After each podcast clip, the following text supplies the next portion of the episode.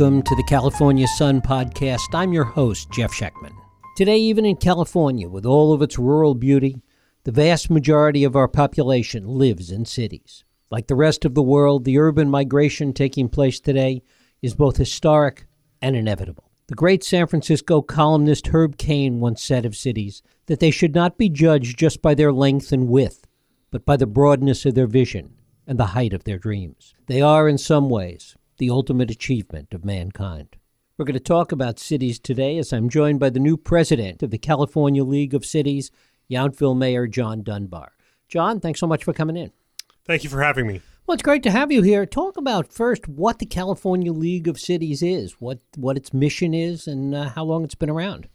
It is a statewide organization that includes about 478 cities throughout the state and includes city officials, uh, staff, and we advocate on behalf of local government control. So uh, we work with our legislators, we work with the governor's administration at the state level, but we're really trying to protect how we are able to manage and lead our individual communities.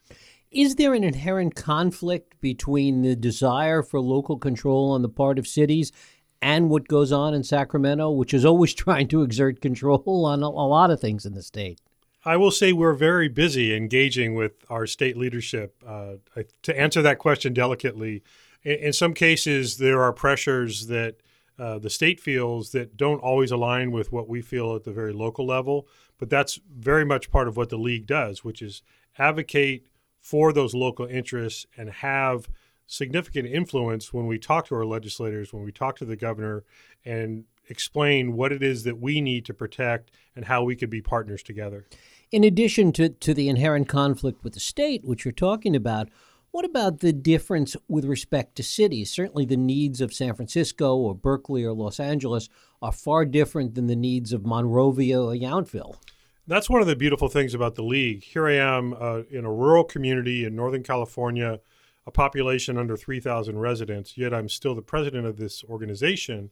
And we've seen organizational leadership from all levels of size, rural versus urban, uh, coastal cities, rural uh, communities. So we are able to represent all those interests. Now, when you have a board of over 50 uh, members, uh, there are diversity of opinions, how we should go forward, but it is that collaboration both at the uh, board level with our membership that we are able to speak with one very strong voice when we do go to Sacramento. And how are those issues resolved in terms of things like, we'll take something like SB 50, for example, where small cities may have a very different attitude than, than what the needs are of large cities? SB 50 is a very good example. Actually, uh, Senator Scott Wiener from San Francisco, who has been one of the strongest proponents of housing uh, development, uh, especially below market. Cities are are absolutely prepared to be partners in that, and what we keep asking for is the ability to help manage those uh, issues in our own cities and towns, but also we need support and resources from the state level. We're seeing unprecedented support from the governor this year to allow us to really set the table for affordable workforce housing, trying to find solutions for homelessness. We cities can't do that alone. We we don't build housing, but we set the table for the development community to build the housing that we so critically need. To what extent is there concern about kind of chasing the population around? There's a lot of talk, for example, in Los Angeles that a lot of the homeless population there, which is so large, has really come from other places in the state and migrated to Los Angeles. We've seen examples both in Los Angeles and San Francisco where cities are putting resources together, they're providing services, and they're getting people off the street and in more stable housing. The challenge there is as they take people off the street, word gets around and they people realize if they are in a homeless situation, if they go to those cities that have programming, they can then get services they may not be getting in other jurisdictions. So as they take people off the street and provide them services, even more are coming in. So it means we need to do this on a regional level. We need to do this on a statewide level so that it isn't left up to just the major urban areas. Uh, it isn't just Northern or Southern California it has to be a comprehensive solution. Talk a little bit about how the league has evolved to, to really deal with some of the issues that we've been talking about. The fact that there is this, this divide sometimes between small and large cities, more and more control desired by the state. Certainly, the league has evolved over time. Well, I've been involved for about 15 years now as an elected official in Yountville. And from the very beginning of uh, joining the Yountville Town Council, I became active in the league. And I've seen an evolution of cooperation, not only w- with cities that have different demographics, large and small, northern and southern, but also with our county partners. We just had a workshop on Monday of this week uh, in Sacramento on homelessness. There were over 300 elected officials and homeless problem solvers that were in the room talking together. It has been in the past, cities have one perspective, counties have a different perspective. It hasn't always been that way, but we also have a very strong relationship in Sacramento. Governor Newsom has been very engaged with the league, and that also gives us a, an even louder, more powerful voice. How does it relate to dollars that are often allocated to cities from Sacramento? Sometimes based on population, sometimes based on need, and for every city wants its share of the pot. There are two very good examples, very recent examples of that very question. Senate Bill 1, SB 1 funding for transportation infrastructure improvements took a very strong advocacy effort from the league and other partners to make sure that got through the legislature. We're now seeing all throughout the state road improvements, repaving of highways that had been pothole pothole filled. Uh, we're seeing infrastructure improvements up and down the state. That's a very good example of where the state level has provided resources, but it has taken a serious effort from the local level. And Senate Bill 5, which was just vetoed, unfortunately, by the governor, but had significant support which we will be re- revisiting uh, here in 2020, would have provided an ongoing uh, substantial amount of money for affordable housing. So when we're tasked by the governor to build three and a half million new homes within the next five or six years, we need resources to help us at the local level. We also need cooperation from the development community uh, so this can all come to reality and not just be theoretical.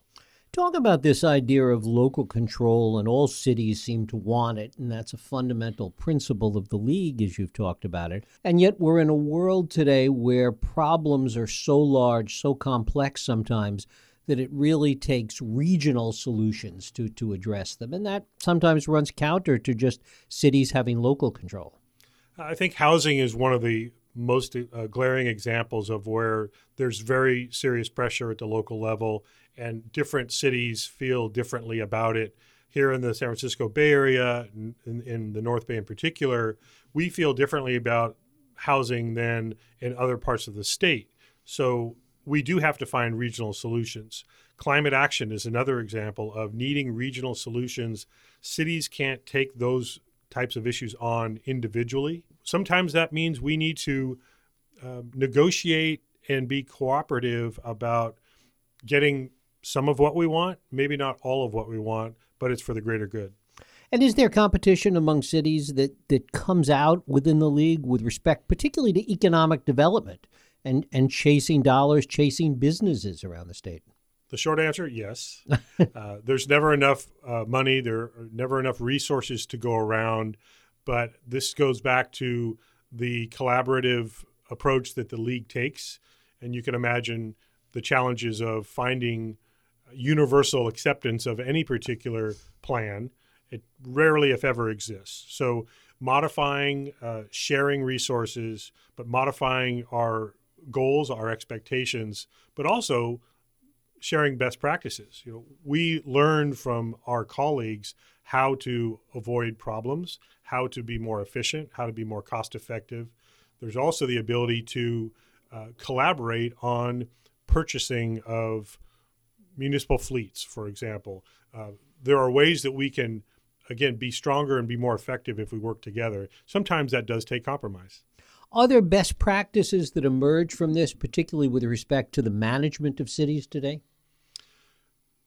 Again, it varies based on size of cities, the general demographics of the cities. There are different priorities there are always going to be lessons we can learn. Uh, Yountville, in particular, has worked with the city of Rancho Cucamonga down in Southern California on how, on a GIS uh, tracking system that Yountville, as small as we are, with a very lean staff, we could never create uh, a global tracking system that helps us with our infrastructure, with our public works services. But because we are partnering with a city that put that all together and they were open to sharing that learning, we were able to be very cooperative. We're seeing that with housing development today. Some communities are building tiny homes, some are building navigation centers that are getting folks not only off the street and not only in beds, but giving them vocational training so they can stay in a, a uh, sustainable living situation and get work so they are no longer at risk of being back on the streets. What about federal dollars and the competition for those? Again, there's always competition for resources and money. And as many people understand, the dynamic between the federal government and the state of California is pretty uh, tense to it's challenging. Uh, there has been some uh, appreciation and some respect, though, uh, in particular with our recent wildfires throughout the state, uh, and even the uh, power shutdowns and the power outages. While there may be some question about whom is responsible, ultimately since there is quite a bit of the wildfire uh, area that is actually federal land and under federal authority, we have seen support from the federal government to help with the catastrophic impacts of some of these wildfires and some of the other uh, intense weather events. So there is cooperation, but also we, re- we absolutely respect the fact that we have severe weather uh, events in the middle of the country and on the East Coast. Uh, we're entering the winter where uh, the Northeast can be you know, hit really hard with with uh, annual weather conditions. So we need to be respectful of the needs throughout the state, while also trying to make sure that we get uh, an appropriate uh, share of those resources.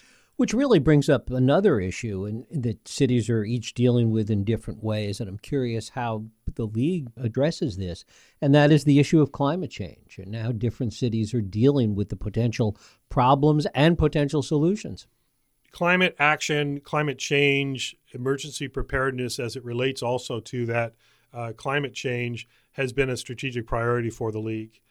That's a, another good example of how we are sharing best practices and how we are um, working together to be more effective.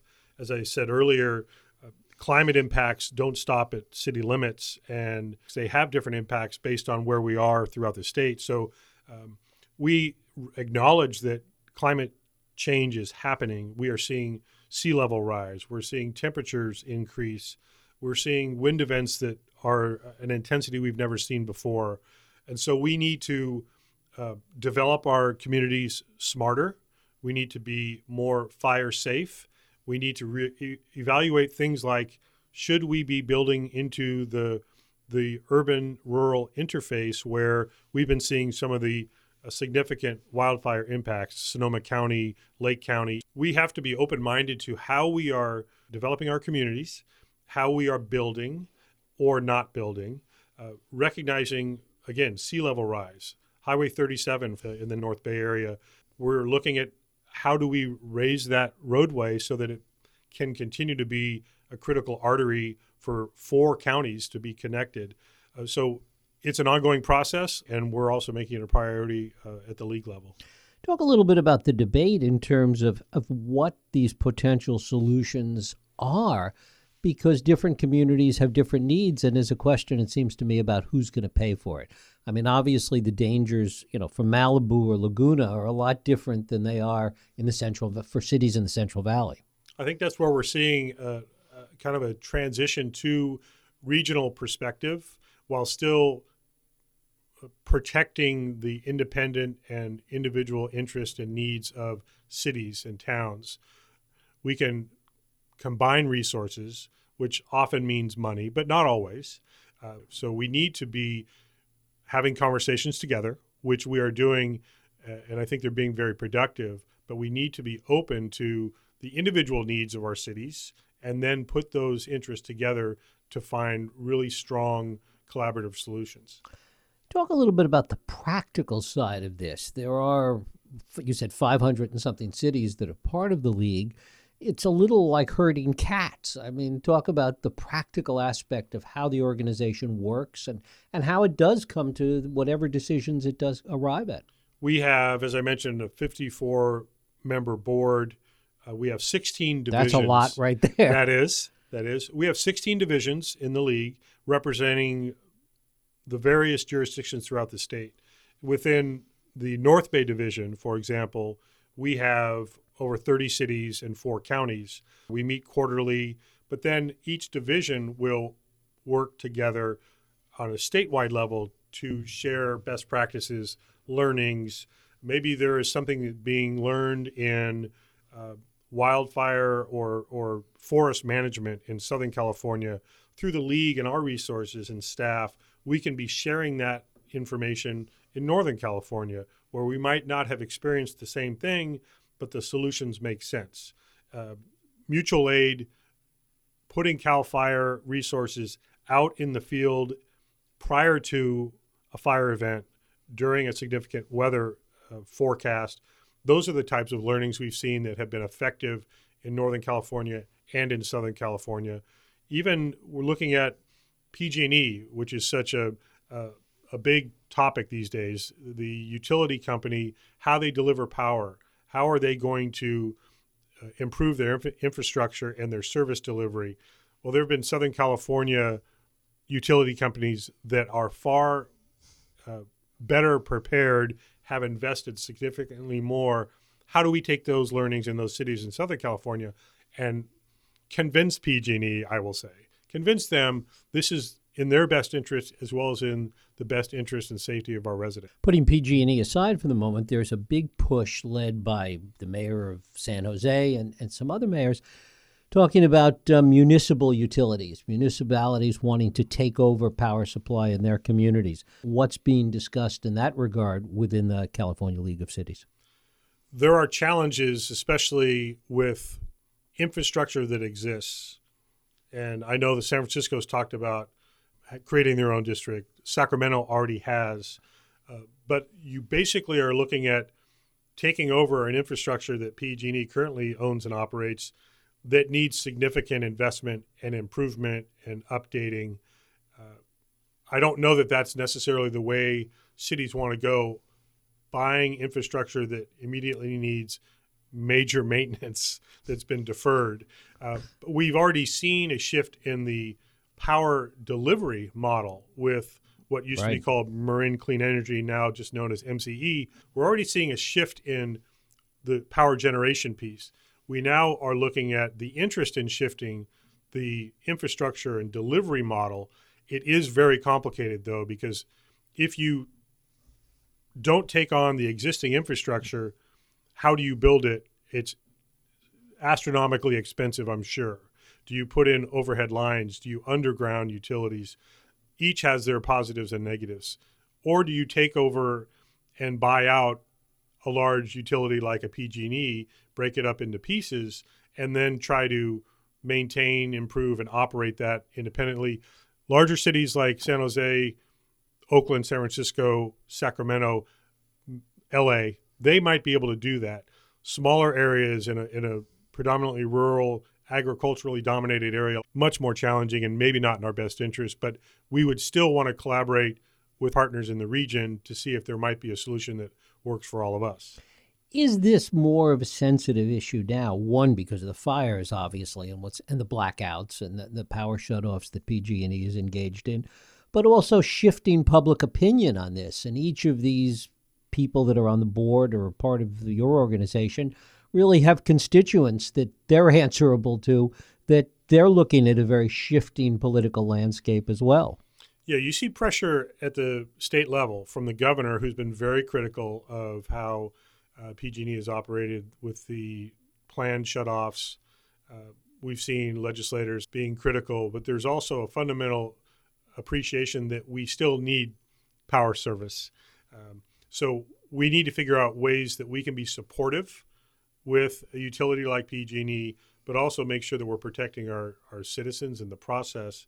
It's going to take uh, PG&E to be um, maybe it is a change of priorities within that organization to um, invest more in safety and uh, reliability of the infrastructure, uh, but also acknowledging at the league level, cities see this differently. There are some cities that feel like they're in a very strong position with the types of uh, partnerships that they have.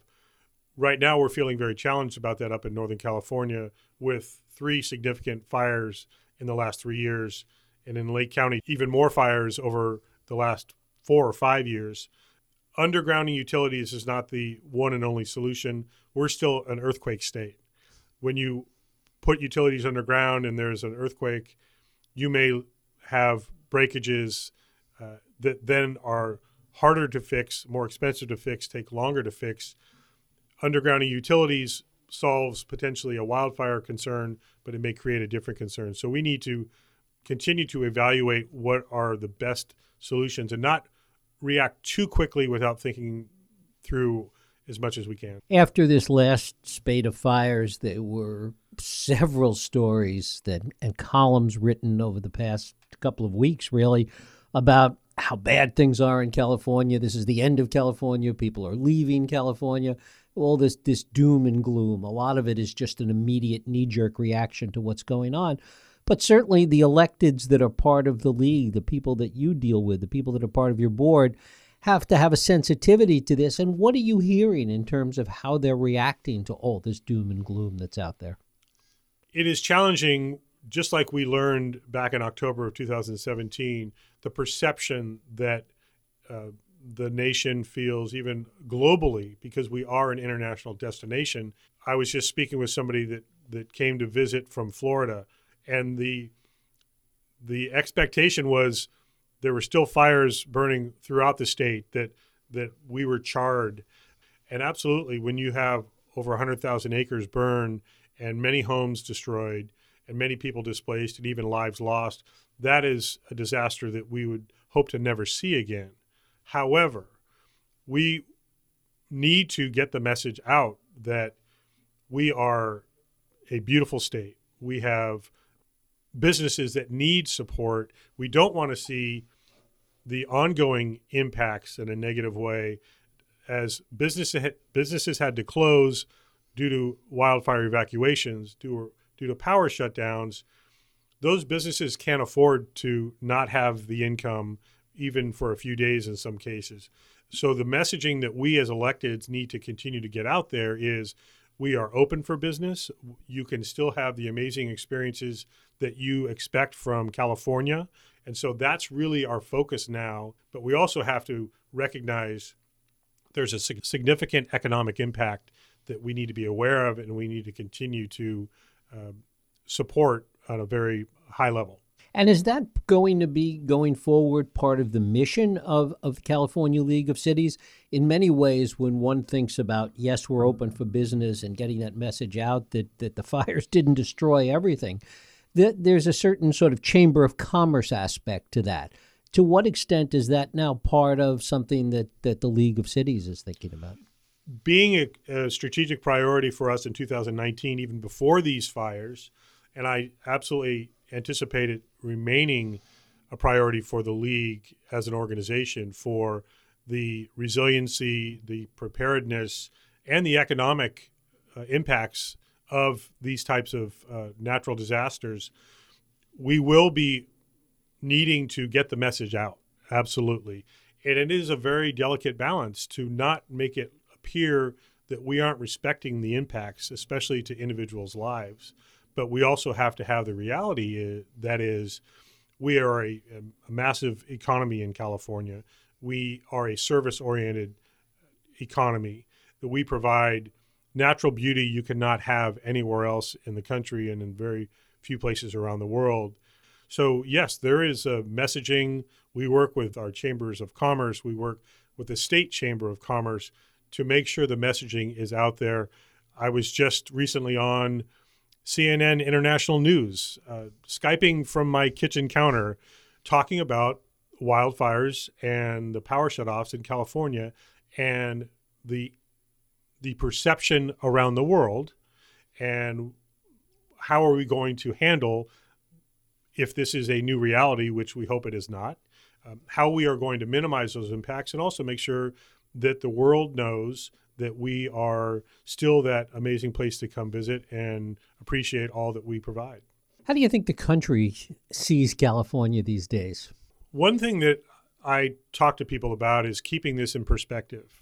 We are seeing a frequency and an intensity in California with some of these uh, weather related uh, disasters that seem to be more frequent and, and more impactful. But recognizing that every year there are tornadoes in the middle of the country, every year there are hurricanes, and there are uh, very challenging winter weather conditions in the Northeast. And, and every year they recover, uh, they rebuild, and they, um, they are resilient. California is equally, if not more, resilient. We are just facing challenges that that have a little bit higher profile, and I think it's because California is such an amazing state. We have so many resources that are unique to our state, uh, not only along the coast but throughout California. We have such a, a, a massive and significant agricultural component that really feeds the whole country. And We're going to make sure that everyone still knows that. John Dunbar, Mayor of Yountville, the new president of the California League of Cities. I thank you so much for coming in. Thank you very much, Jeff.